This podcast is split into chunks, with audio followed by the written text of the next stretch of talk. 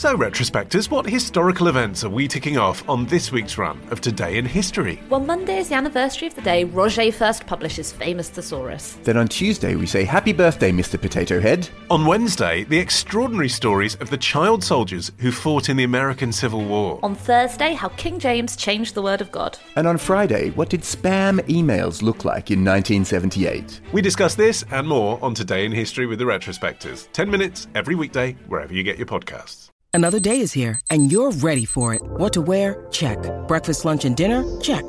Planning for what's next and how to save for it? That's where Bank of America can help. For your financial to-dos, Bank of America has experts ready to help get you closer to your goals. Get started at one of our local financial centers or 24-7 in our mobile banking app. Find a location near you at bankofamerica.com slash talk to us. What would you like the power to do?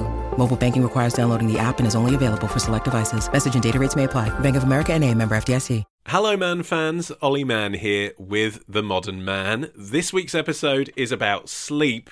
Uh, it's not normally a good thing to say as a broadcaster. Listen to my podcast if you have trouble sleeping.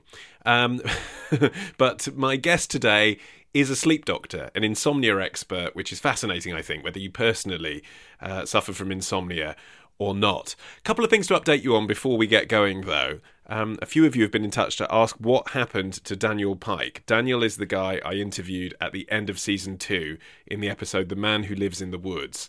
Over the summer, I'm afraid to report, he was forcibly evicted from his home which he built, which was an astonishing place, uh, but it was on Woodland Trust land. He was arrested.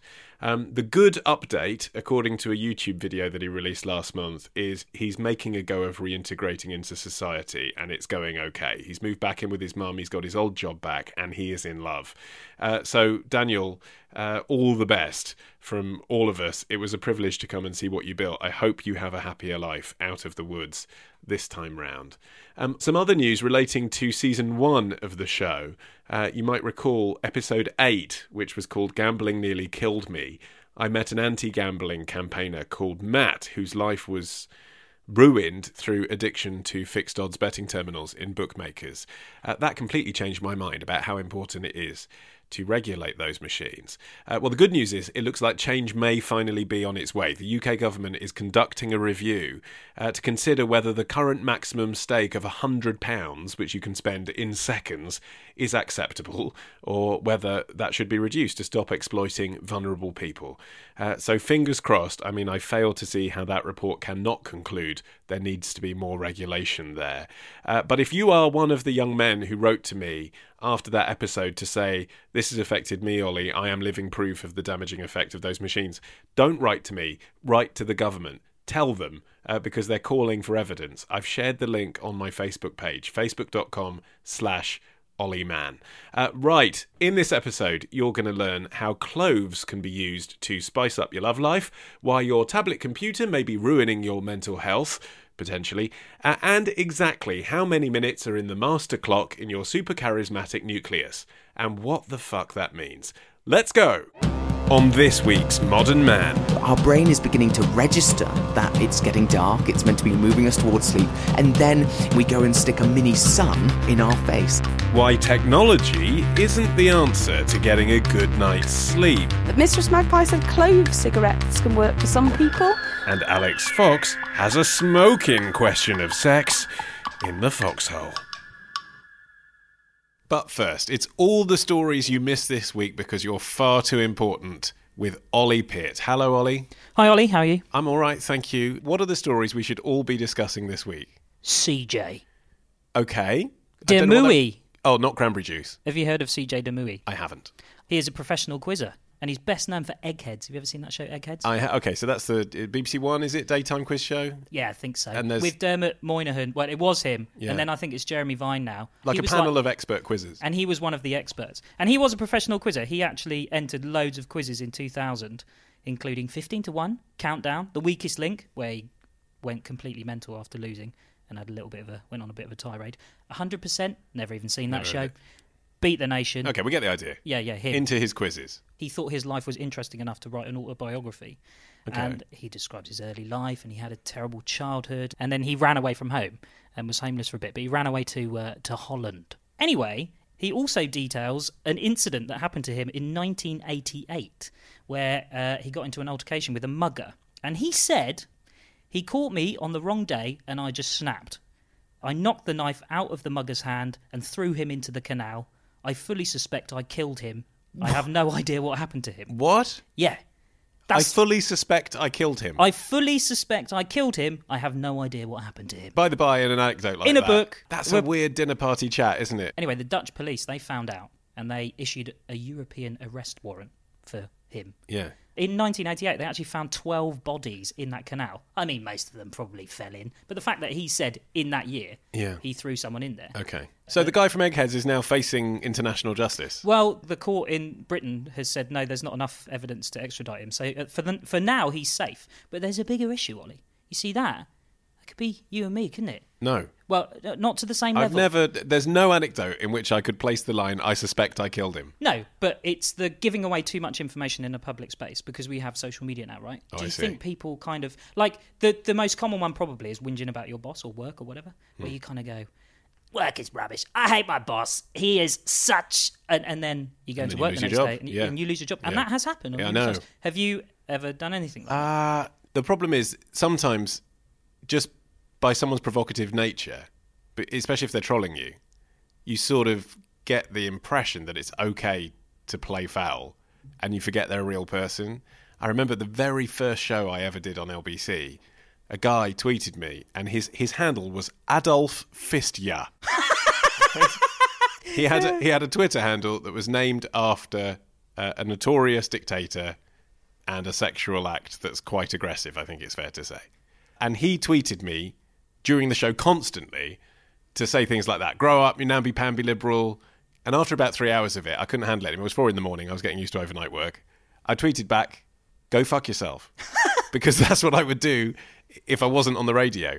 And then he started getting really weird. He then tweeted me back saying, I can't believe I've just been told to go fuck myself by an LBC presenter. I'll be writing to your bosses soon. I wrote back to Adolf Fistia and I said, I'd assumed by your jolly name that you were prepared for Twitter fisticuffs. Sorry if you're having a sense of humour failure. Lol. Bet that went down well. Actually, he, he backed off a bit. Like he went, okay, well, just watch your language. Imagine that. Imagine imagine Adolf Fistia writes to your boss first day in. Uh, all right, what else is going on this week, Ollie? Ziferblat. Okay. Basically, it's a cafe that's opened in Manchester. There's actually quite a few of them, and you pay by the minute. Basically, it's six p a minute.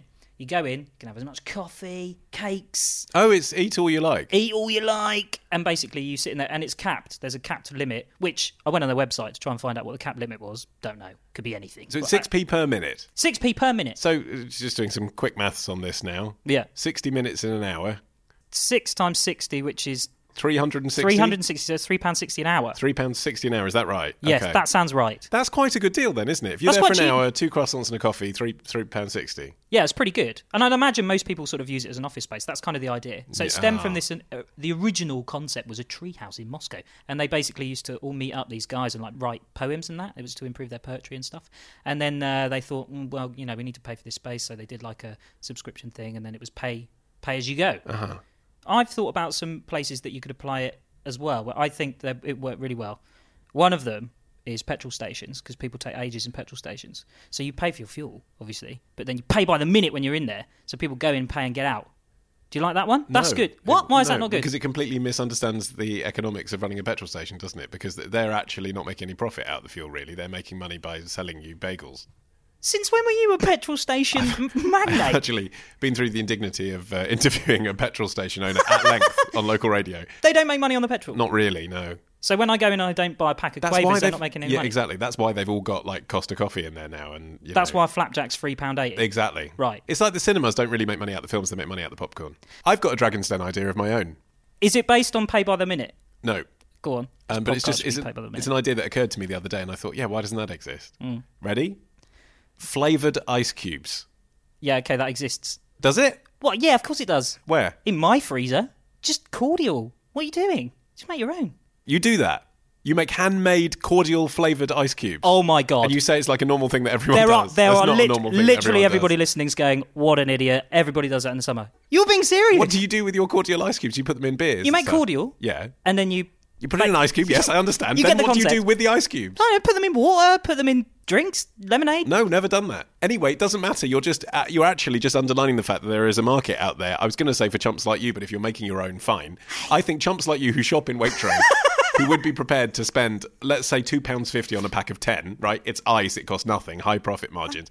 I think with an advertising campaign telling people to put a lime cordial ice cube in a jar of Coke, you would make an absolute fortune. You can have that for free, listeners, because I'm not going to do it. I'm not going to make flavoured ice cubes because life is short and one day I'll die. Or any money. Uh, what's your final trend of the week, Ollie Peart? Vine. Well, it's over. Yeah, it's dead. What is Vine? Remind us. So Vine is an app, a video app that uh, loops six second videos. Yes. Basically, you can do like stop motion animation on it. Basically, it only records when you touch the screen, so you can do like you can edit on the fly and all this kind of stuff. It launched in what was it, 2012? I, remember those halcyon days Something like that. Yeah, God, it's when so video long ago. on social network felt novel. yeah, exactly, and Yeah. it did really, really well. You know, they got loads of loads of people uh, got involved in it, and I think at one point it was the biggest video platform on the internet for a very short time. Mm-hmm. Twitter has axed it. They bought it for thirty million, like three months after it launched. I'm going to have my flavoured ice cube company. Three million. They're going to need it, I think. Anyway, it's dead. I think actually Vine's user base was dropping and views were dropping. Also, you can't really use Vine for porn. And I think any video sharing platform on the internet that can't really be used for pornography isn't going to last. Tumblr, they've managed to make it so you can, I don't know how long a Tumblr video can be, but it's like two minutes or something. Long enough for a porn clip, isn't it? It's very- Six seconds, you know, even if your appetite is insatiable, is a little bit brief. It's very interesting you say that because Pornhub have formally put a uh, bid in for Vine. Have they? Yes. Right. I can't believe you're returning to this trope. Long term listeners of the show will remember a period where every week Ollie came in with a story about Pornhub to justify his insane consumption of that site. It was. It's, it's not insane. It's just average. Do you constantly say to your girlfriend, it's like, no, it's fine, I'm just reading the press releases? it's for work. But yeah, uh, six second porn clips. That's exactly what they're going to do. Really? I mean, that's not long enough. No, it's it? not long enough, no. Unless you loop it over, and I don't know No, well, Vines do loop. loop over, but I still think, yeah, let's not get graphic. Which just bit? for at the end of the show. Ollie Peart, thank you. That passed the time. Uh, if people want to suggest a trend for next week, what should they do? At the Modern Man on Twitter. On Twitter, whilst it still exists, whilst the Whilst it business still model still still survives. Yes.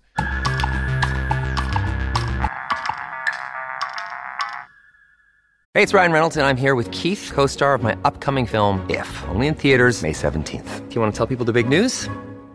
All right, I'll do it. Sign up now and you'll get unlimited for $15 a month and six months of Paramount Plus Essential Plan on us. Mintmobile.com slash switch. Upfront payment of $45 equivalent to $15 per month. Unlimited over 40 gigabytes per month. Face lower speeds. Videos at 480p. Active Mint customers by 531.24 get six months of Paramount Plus Essential Plan. Auto renews after six months. Offer ends May 31st, 2024. Separate Paramount Plus registration required. Terms and conditions apply if rated PG. Now, how many hours sleep do you get each night? Uh, and by that, I don't mean how many hours are there between you putting your head on the pillow, turning out the light, and the moment your alarm goes off the next morning. I, I am actually asking how many hours do you estimate you are properly asleep? Because I find it very, very hard to say. I regularly spend, what, an hour or so regularly looking up at the ceiling, tossing and turning, perhaps unable to get back to sleep after being woken up. And 30% of the UK population will at some point experience insomnia. So I wanted to talk to the preeminent British scientist in this, in most sleep disorders actually, a guy called Dr. Guy Meadows. I met him to get some tips on how to cure insomnia, but I discovered his particular interest with sleeplessness came from a personal experience. So, one of the reasons why I got into insomnia is because when I was at the sleep research laboratories, um, I was having to do nights. And for anyone, any of the listeners who knows what it's like to do shift work, they'll know that it can be incredibly disruptive on your sleep wake cycle. And it becomes, uh, you know, and a, a common problem with that is insomnia. And so I began to, as a result of doing sleep research, but got my first bout of insomnia. What time were you trying to go to sleep then? Sort of 6 a.m. or something? That's yeah. You basically we'd normally finish testing at about six. We'd get home at about eight or nine, something like that. And then you're trying to sleep at that peak time when your brain is desperately trying to wake you up. You know, And did you try all the stuff, the blackout curtains? Yeah, exactly. I mean, know, you- eating you- at different times. You, you do all of the you know all of the standard advice where you you know you you wind down as best you can. You mm. put a note on the the door so the postman doesn't bother you. You know you you you you tell your your partner, your neighbours, everyone not to disturb you, etc. The problem is is you're fighting against the biological processes. Your, your internal body clock is, is basically all of the signals are saying, "Hey, it's daytime. We need to be awake." You know, and you're there. You are trying to sleep. Mm. So that was that was the, the initial sort of challenge to my sleep, and then then I started to work in insomnia. So every day I was seeing people who couldn't sleep, and so naturally I put my head on the pillow one day, and my brain went. What if you don't sleep? yeah. and uh, and and that was actually what led me to pioneering the approach that I'm doing because what I noticed is I started to my instant knee jerk reaction was don't think about it, of course, which meant I thought about it more, and my instant I, I tried to fix it. You know, I started trying to do lots of things like I was telling people to do, and what I realised is actually the more I was doing, the further away it went, and so that was a, a, a light bulb moment, along with the fact that so many of my clients were coming to me and they would say, "Guy, I was awake all night. You know, I was struggling with sleep. It got to 6 a.m. I knew I had to be up at 7 and I fell asleep. And I was like, well, what happened at 6 a.m.? And they said, well, you know, I went, sod it. I, I've, you know, the night's ruined. And of course, they fell asleep. And I thought, wow, isn't it amazing? You know, they, how they learned to let go at that moment. So when people come to you, I presume often with respect is a bit of a last resort that, that their first attempt will have been you know googling stuff then they maybe have gone to see their gp then maybe they've bought a book or downloaded some hypnotherapy off the internet. When they get to you they're coming to you and saying none of that stuff works. Help me Exactly. So my my sort of tagline, which I developed nearly a decade ago, was that as I was as I was sort of working with this, I suddenly realised, hang on, if you ask a normal sleeper what they do to sleep, they'll tell you they do absolutely nothing. But if you ask an insomniac, they'll give you a list as long as their arm. Hmm. That's actually part of the problem. It's almost like the controlling aspect of being human, which is fantastic. You know, if your phone breaks, you find you know someone to fix it or, or get a new one. You know, we we are able to build houses, book train tickets, etc. And so why not when we can't sleep? Why not just try and solve it in the same way? So we we get busy. You know, we start going on the internet, as you say. We you know we stop drinking caffeine, we stop drinking alcohol, we start running marathons, and but then we start going, hang on, I'm doing all of these so-called things right. Why am I not sleeping? And that actually generates its own anxiety, sleep anxiety, which keeps us awake even more. I mean, I suppose in extreme cases that leads to drug addiction, doesn't it? I mean, you think of Michael Jackson when you talk about this stuff, and he's taking Demerol and Propofol to go to sleep.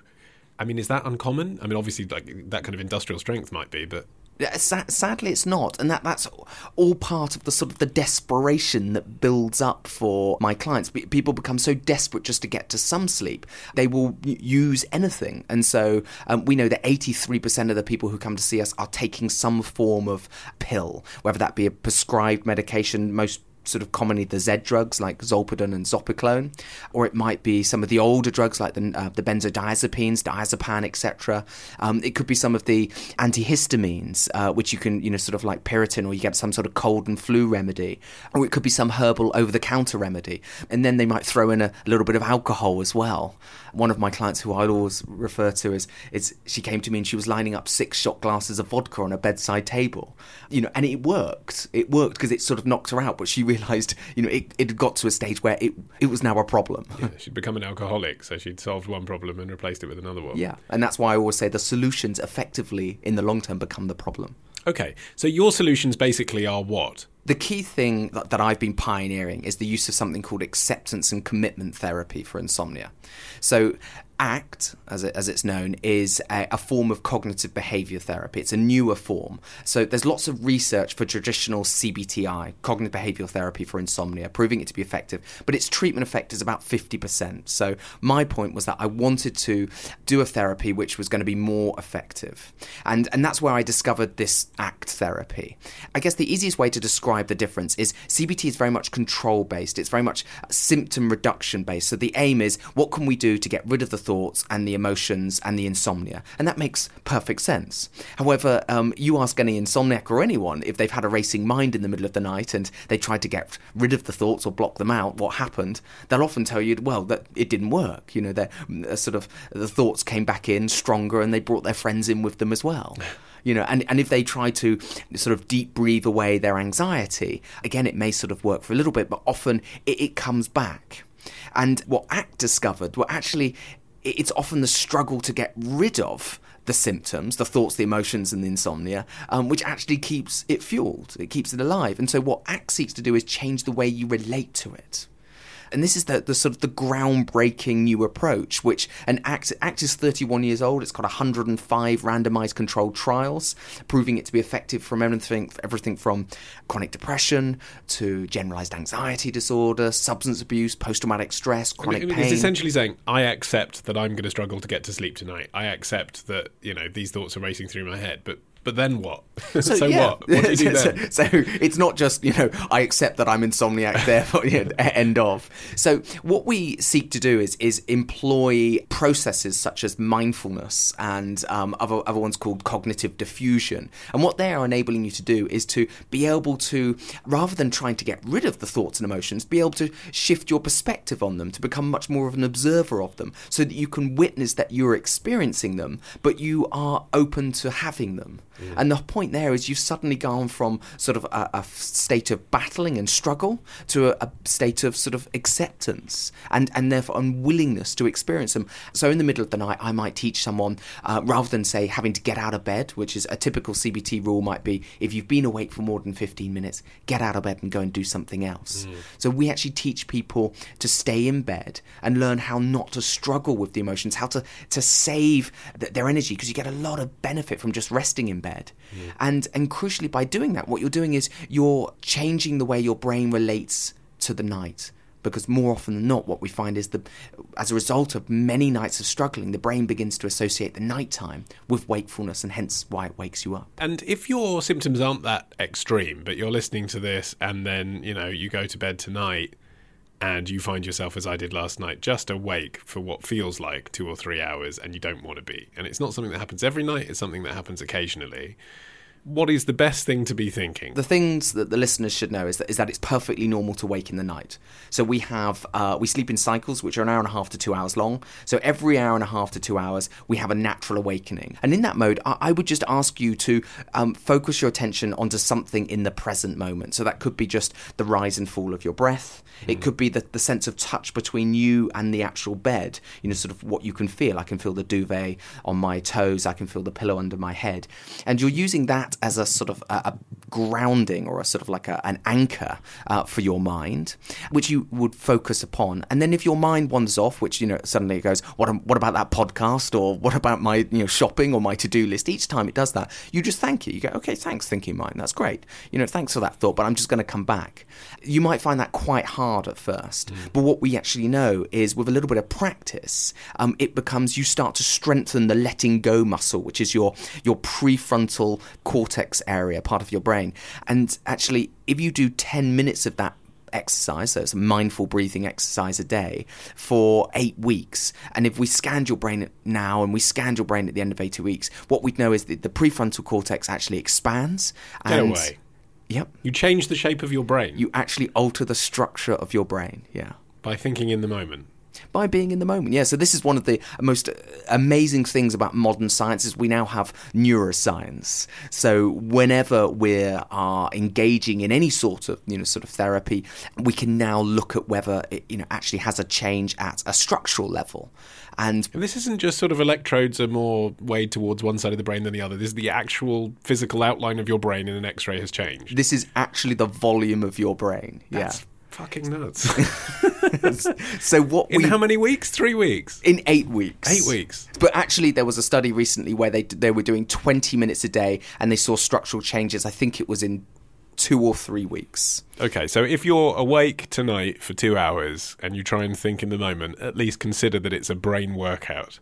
Exactly, and, do- and you know, I'm, I'm really pleased you called it like that because we are all aware of the concept of you know going down the gym. I- Mm. If we if we went down the gym and did ten minutes of you know, bicep curls for eight weeks, we'd get bigger biceps. Well, we now know that mental training works exactly the same. The brain is effectively a muscle, and you can train that letting go muscle. And it's it, the great thing about the, the prefrontal cortex is that it's responsible for focused attention. It manages our mood. It helps us to problem solve. It helps us to be rational. And so, actually, you know, this is incredibly helpful for all areas of life. Let alone actually just reducing our arousal level, helping us to manage our thoughts and fall back off to sleep. I've read a lot of theories that say essentially the bedroom should just be for sleep and sex, and that's it. Uh, and if you're reading a book in bed, even, you are stimulating your brain when really that should be a place you go to sleep. on that that that rule you've heard there, I completely disagree with. so so that's a that's a strong sort of CBT rule, which is that the bedroom is only for sleep and sex, and and I get lots of clients coming to me and, and, they're going, but you know, I really enjoy reading and you know, I, I want to be a normal sleeper. And my issue is I want to help people become normal sleepers. And normal sleepers means having a normal, relaxed relationship with your bedroom, which if that means, you know, sort of chatting with your partner, reading a nice book, then I would highly encourage that. However, there is a line in the sand and, and, and in recent years we've seen a rapid increase in the amount of light stimulation that we're receiving from all of the light emitting devices devices. You know, suddenly when I go and do my corporate workshops, I'll ask how many of you are checking your mobiles in the last sort of, you know, sort of while sat in bed, and you know, sort of three quarters of the hands will go up. It's just it's what we all do now, and we'll be checking Facebook and Twitter, etc. And and so the the line between sort of day and night has become blurred. Why is that a problem in particular? It's to do with the light actually being emitted from the device, or is it to do with the stimulation of interacting with people on social media, or is it the two together? It, it, it's both. So to put it into context, so we've got an internal body clock, twenty thousand cells located just behind our eyes. It's uh, an area. It's our master clock in an area called our suprachiasmatic nucleus, and and that's responsible for sleep and wake. It's responsible for regulating our temperature, hormones, you know, sort of appetite hormones, etc. Pretty much everything, and that's kept on a time of twenty four hours and seven minutes. Okay, now that clock is kept on time by the rise and fall of the sun so light and dark. So we have these 500 million year old light sensitive cells in our eyes, which right now, as we're sat in this studio, are detecting the light coming through that window and they're telling us what exactly what time it is. And as a result of that, that will be telling the body to initiate lots of biological reactions, which as it gets dark, that tells the body to inhibit cortisol and start releasing melatonin, the sleep promoting hormone. So here we have the issue that our brain is beginning to register that uh, it's getting dark, it's it's meant to be releasing melatonin, moving us towards sleep, and then in our infinite wisdom, we go and stick a mini sun uh, in our face, and that's so the brain really does treat it like you're looking outside out of a window. That's exactly, your reaction to it. Exactly, because the light, the wavelength of the light, it's called blue light because it's the same wavelength as blue sky or sunlight. It's 365 nanometers, and it's the most stimulating mm. to those light sensitive cells. So effectively, we know it switches off melatonin production or reduces it, and delays sleep onset and reduces sleep quality. So li- listening to the radio, reading a Kindle, you know, that's got the technology where it looks like paper, that all of that's better than than using an iPad, basically. Exactly. There was a lovely study done a couple of years ago where they looked, they investigated someone reading off an iPad before bed for an hour compared reading a print book with a, a, a, a typical bedside lamp, which is much more of an orange light, which mm. is which is less stimulating. And what they found is that uh, melatonin production was greatly reduced as a result of the, the light stimulation from the iPad, and sleep onset was delayed, and sleep quality was reduced. Ideally, if you can switch off all of those devices at least 30 minutes before going to bed, then that will really help because it just helps to signal to the brain, hey, sleep's on its way, let, us go for it. But there are now lots of blue light filters coming out.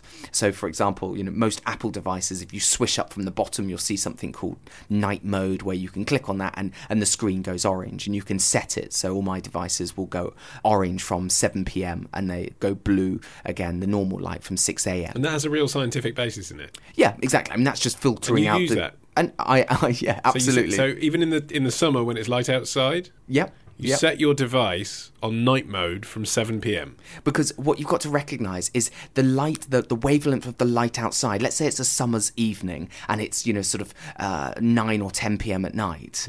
The wavelength of that light is still actually much more orange than, say, the sort of the set blue light that's been emitted from your phone. And let's talk hours then, because this is another preoccupation, isn't it, of those who want to sleep well to improve their health or have a problem sleeping. Yeah. They talk about how many hours are you getting?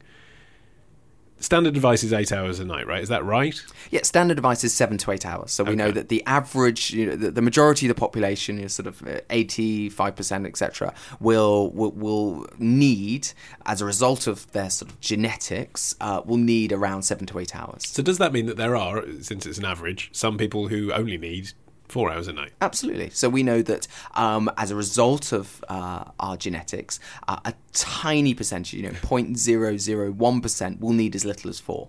And some people will need as much as 12. Well, you see, that's what I was coming on to. If you're one of those unfortunate people who needs 10, mm. chances are in the modern world you're not getting 10 ever. No, exactly. You know, And- maybe one Saturday and four you're getting 10. Yeah. So, what does that do to your health? you know, in the short term, lack of sleep basically reduces our ability to be focused, uh, to be attentive, to recall memory, um, to increase our risk of accidents, etc.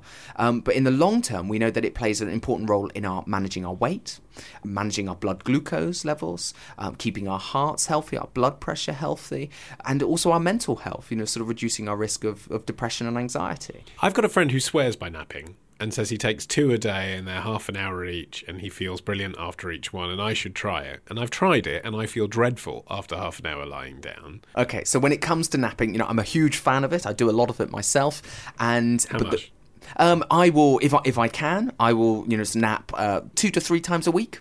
Right. Um, I For, what, like an hour? no, no, and this is where I think you know Oh. perhaps uh, you were going a little bit wrong. Uh-huh. So, and it's you know napping is an individual thing again, but what we know as a rule of thumb, the ideal time for napping is between ten and twenty minutes. Start going up to th- sort of thirty, certainly beyond thirty, and you run the risk of going into deeper sleep. Yeah, but that's what I want. I wake up thinking, oh, I didn't have deep sleep. I'm just but the problem with 10 minutes lying on a bed, nothing's going to happen. I'm just going to be thinking.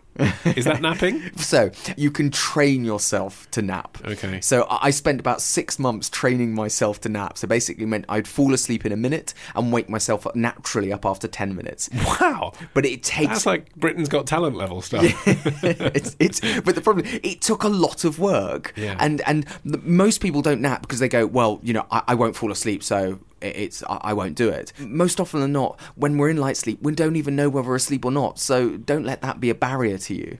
I would say allow yourself 20 minutes. Take sleep off the menu. You know sort of uh, just use it as an opportunity to build be still and rest. And if if you fall asleep you know hopefully you've set an alarm etc you don't want to be going beyond 30 minutes because then you go into brain fog territory because you're waking up out of deep sleep and you and you know you'll be useless to everyone. So Okay. So d- 20 minutes. What time of day is best for napping? ideal between 12 and 3 because that's when we have a natural dip in the, the, the waking signal produced by the, the body clock Okay. 12 till 3. Just try lying down for 10 minutes. Take sleep off the menu. exactly Okay. I'll give it a go. Dr. Guy Meadows there. And if you want to find out more about him or his book or his insomnia school, head on down to thesleepschool.org. Mann fans, this podcast is free to download, but it isn't free to produce. We're making this off our own backs. We don't have big corporate backers with deep pockets. The only money we're getting in is what you can hear in advertising and sponsorship and listener donations. So if you enjoy the show and you'd like us to make even more episodes, my goal one day is to be weekly all year round. Then why not buy us a beer? To say thank you. The average cost of a pint of beer in Britain is £3.31. You can sign up on our website using a secure credit card payment to buy us one beer every month. Uh, or you can just treat us to a one off pint or two. Visit modernman.co.uk, click beer money, and if we ever meet, the next one's on me. Thanks. I'm too sexy for this section. Yes, it's the Foxhole where we talk about sex, baby, with our resident love guru, Alix Fox. Hello, Alix. Hello, Olly Mann. How Hello. are you, my love? I'm very well, thank you. Yes, uh, we bring you this section thanks to the lovely chaps at mycondom.com. Uh, Alix, remind us of their wonderful service. They sell a whole massive variety of condoms that you can buy individually, so you can try them out before you buy tons of them, uh, including quite rare varieties like the Skins Black Chocolate, which is one of my favourites because not only does it smell and taste of chocolate, but it's actually black. So if you're a bit kinky and into S&M, then you can coordinate your condom uh, with your other love objects. Good stuff. Let's move on to talk about this week's sex question. It is from someone who is choosing to be known only as H. I don't know if it's the bloke from Steps or not. They say, My boyfriend has a smoking fetish. We've been together for a few years and I'm happy to indulge his fetish, but I'm worried about the health connotations of smoking cigars. That's interesting, isn't it, that it's cigars? I mean, I just went immediately for cigarettes, but I guess maybe pipes. But cigars, I suppose they're more um, insertable, aren't they, cigars? they're a bit thicker. So Yeah. if it's the if it's that oral fixation that Yeah. turns you on, that kind of idea of something phallic being inserted between someone's lips, then yes. But also cigars are associated with power and richness, aren't they? So if you're somebody who's submissive and is turned on by a woman smoking who's in a in a position of dominance, Yeah. then the accoutrements of dominance and, and richness, like cigars, might be might add an extra layer of uh, excitement for Yeah, you. Yeah, no, that's really interesting. I mean, I, when, when I sort of read smoking fetish, I was immediately thinking people who just like having smoke blown in their face or whatever. But that actually, that can be part of it. part it's multi-layered. Um, I don't inhale the smoke, says H. I used to, but it kept making me nauseous. Uh, but I know there are still dangers involved with regular cigar smoking. So, Alix, are there any alternatives to turn him on that aren't so bad for me? Okay, first up, I have to be absolutely clear. Even though H isn't inhaling the smoke from these cigars, any smoke going into your mouth is still a risk. It can it can give you mouth cancer over the long term.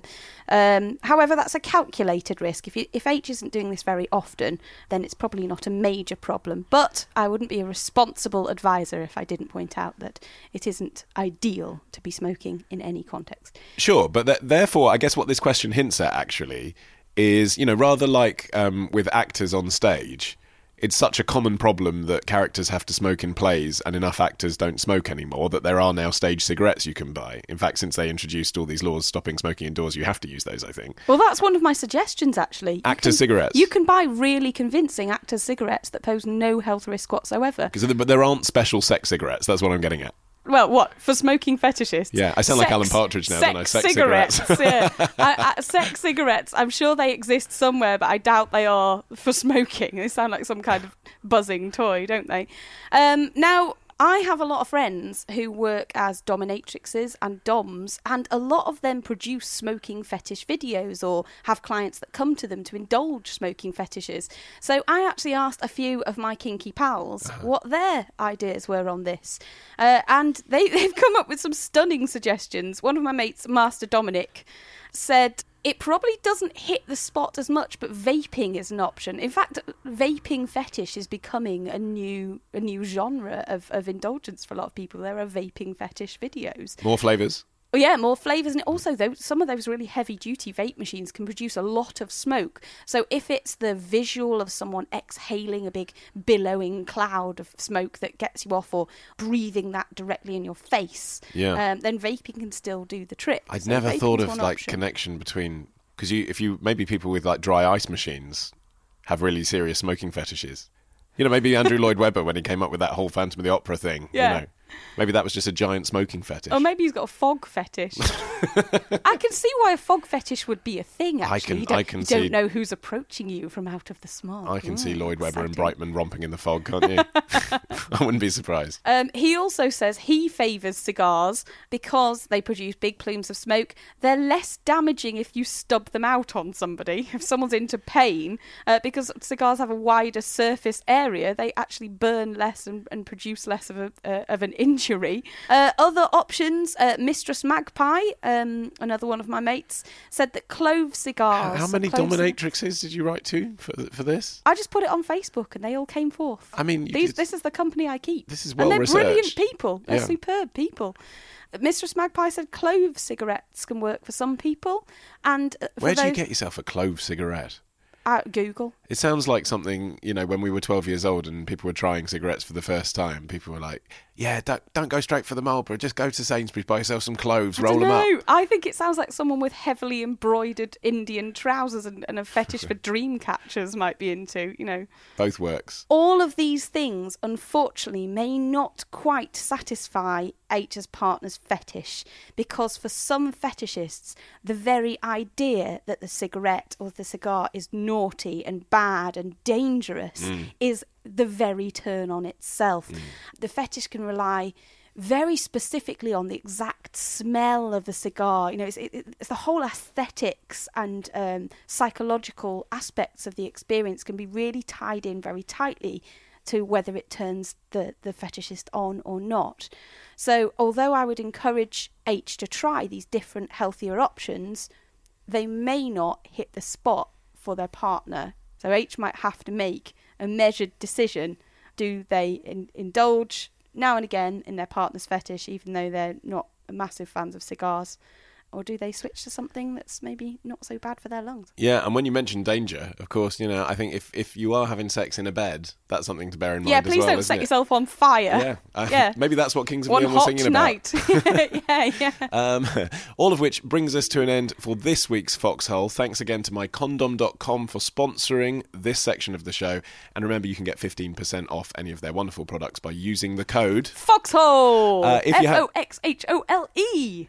And if you have a question of sex for next week's show, Alix, what should you do with it? You should tootle on over to our website, which is modernman.co.uk. Click on feedback and send me your query. And with that, this week's Modern Mann is nearly at an end, but we do have a new ambassador. It is JWCW123, who has posted us a review at itunes.com slash MANN. He says, Working in Germany, I'm subjected to trashy Europop and senseless adverts. Your podcast is literally the only thing preventing me from German radio-induced suicide. Um, Thank you, JWCW123.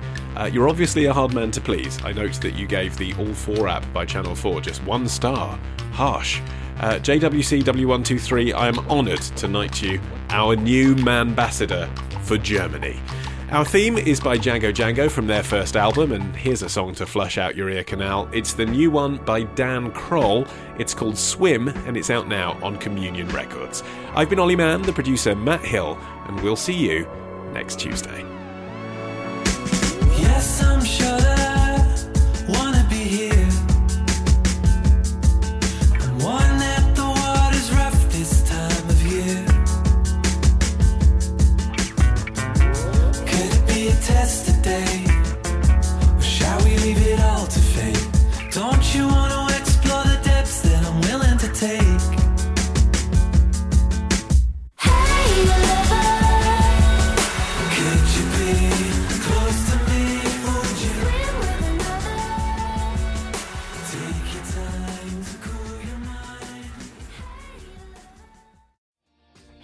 Hi, my name is Kaye Adams, and to be honest, I'm not so good with the ageing process, so I enlisted my old chum, the filter free Cara McKenzie, to advise. Could you imagine being a porn star? The room would need to be really hot for me to strip off. To be honest, she's not much help, but she is rather amusing.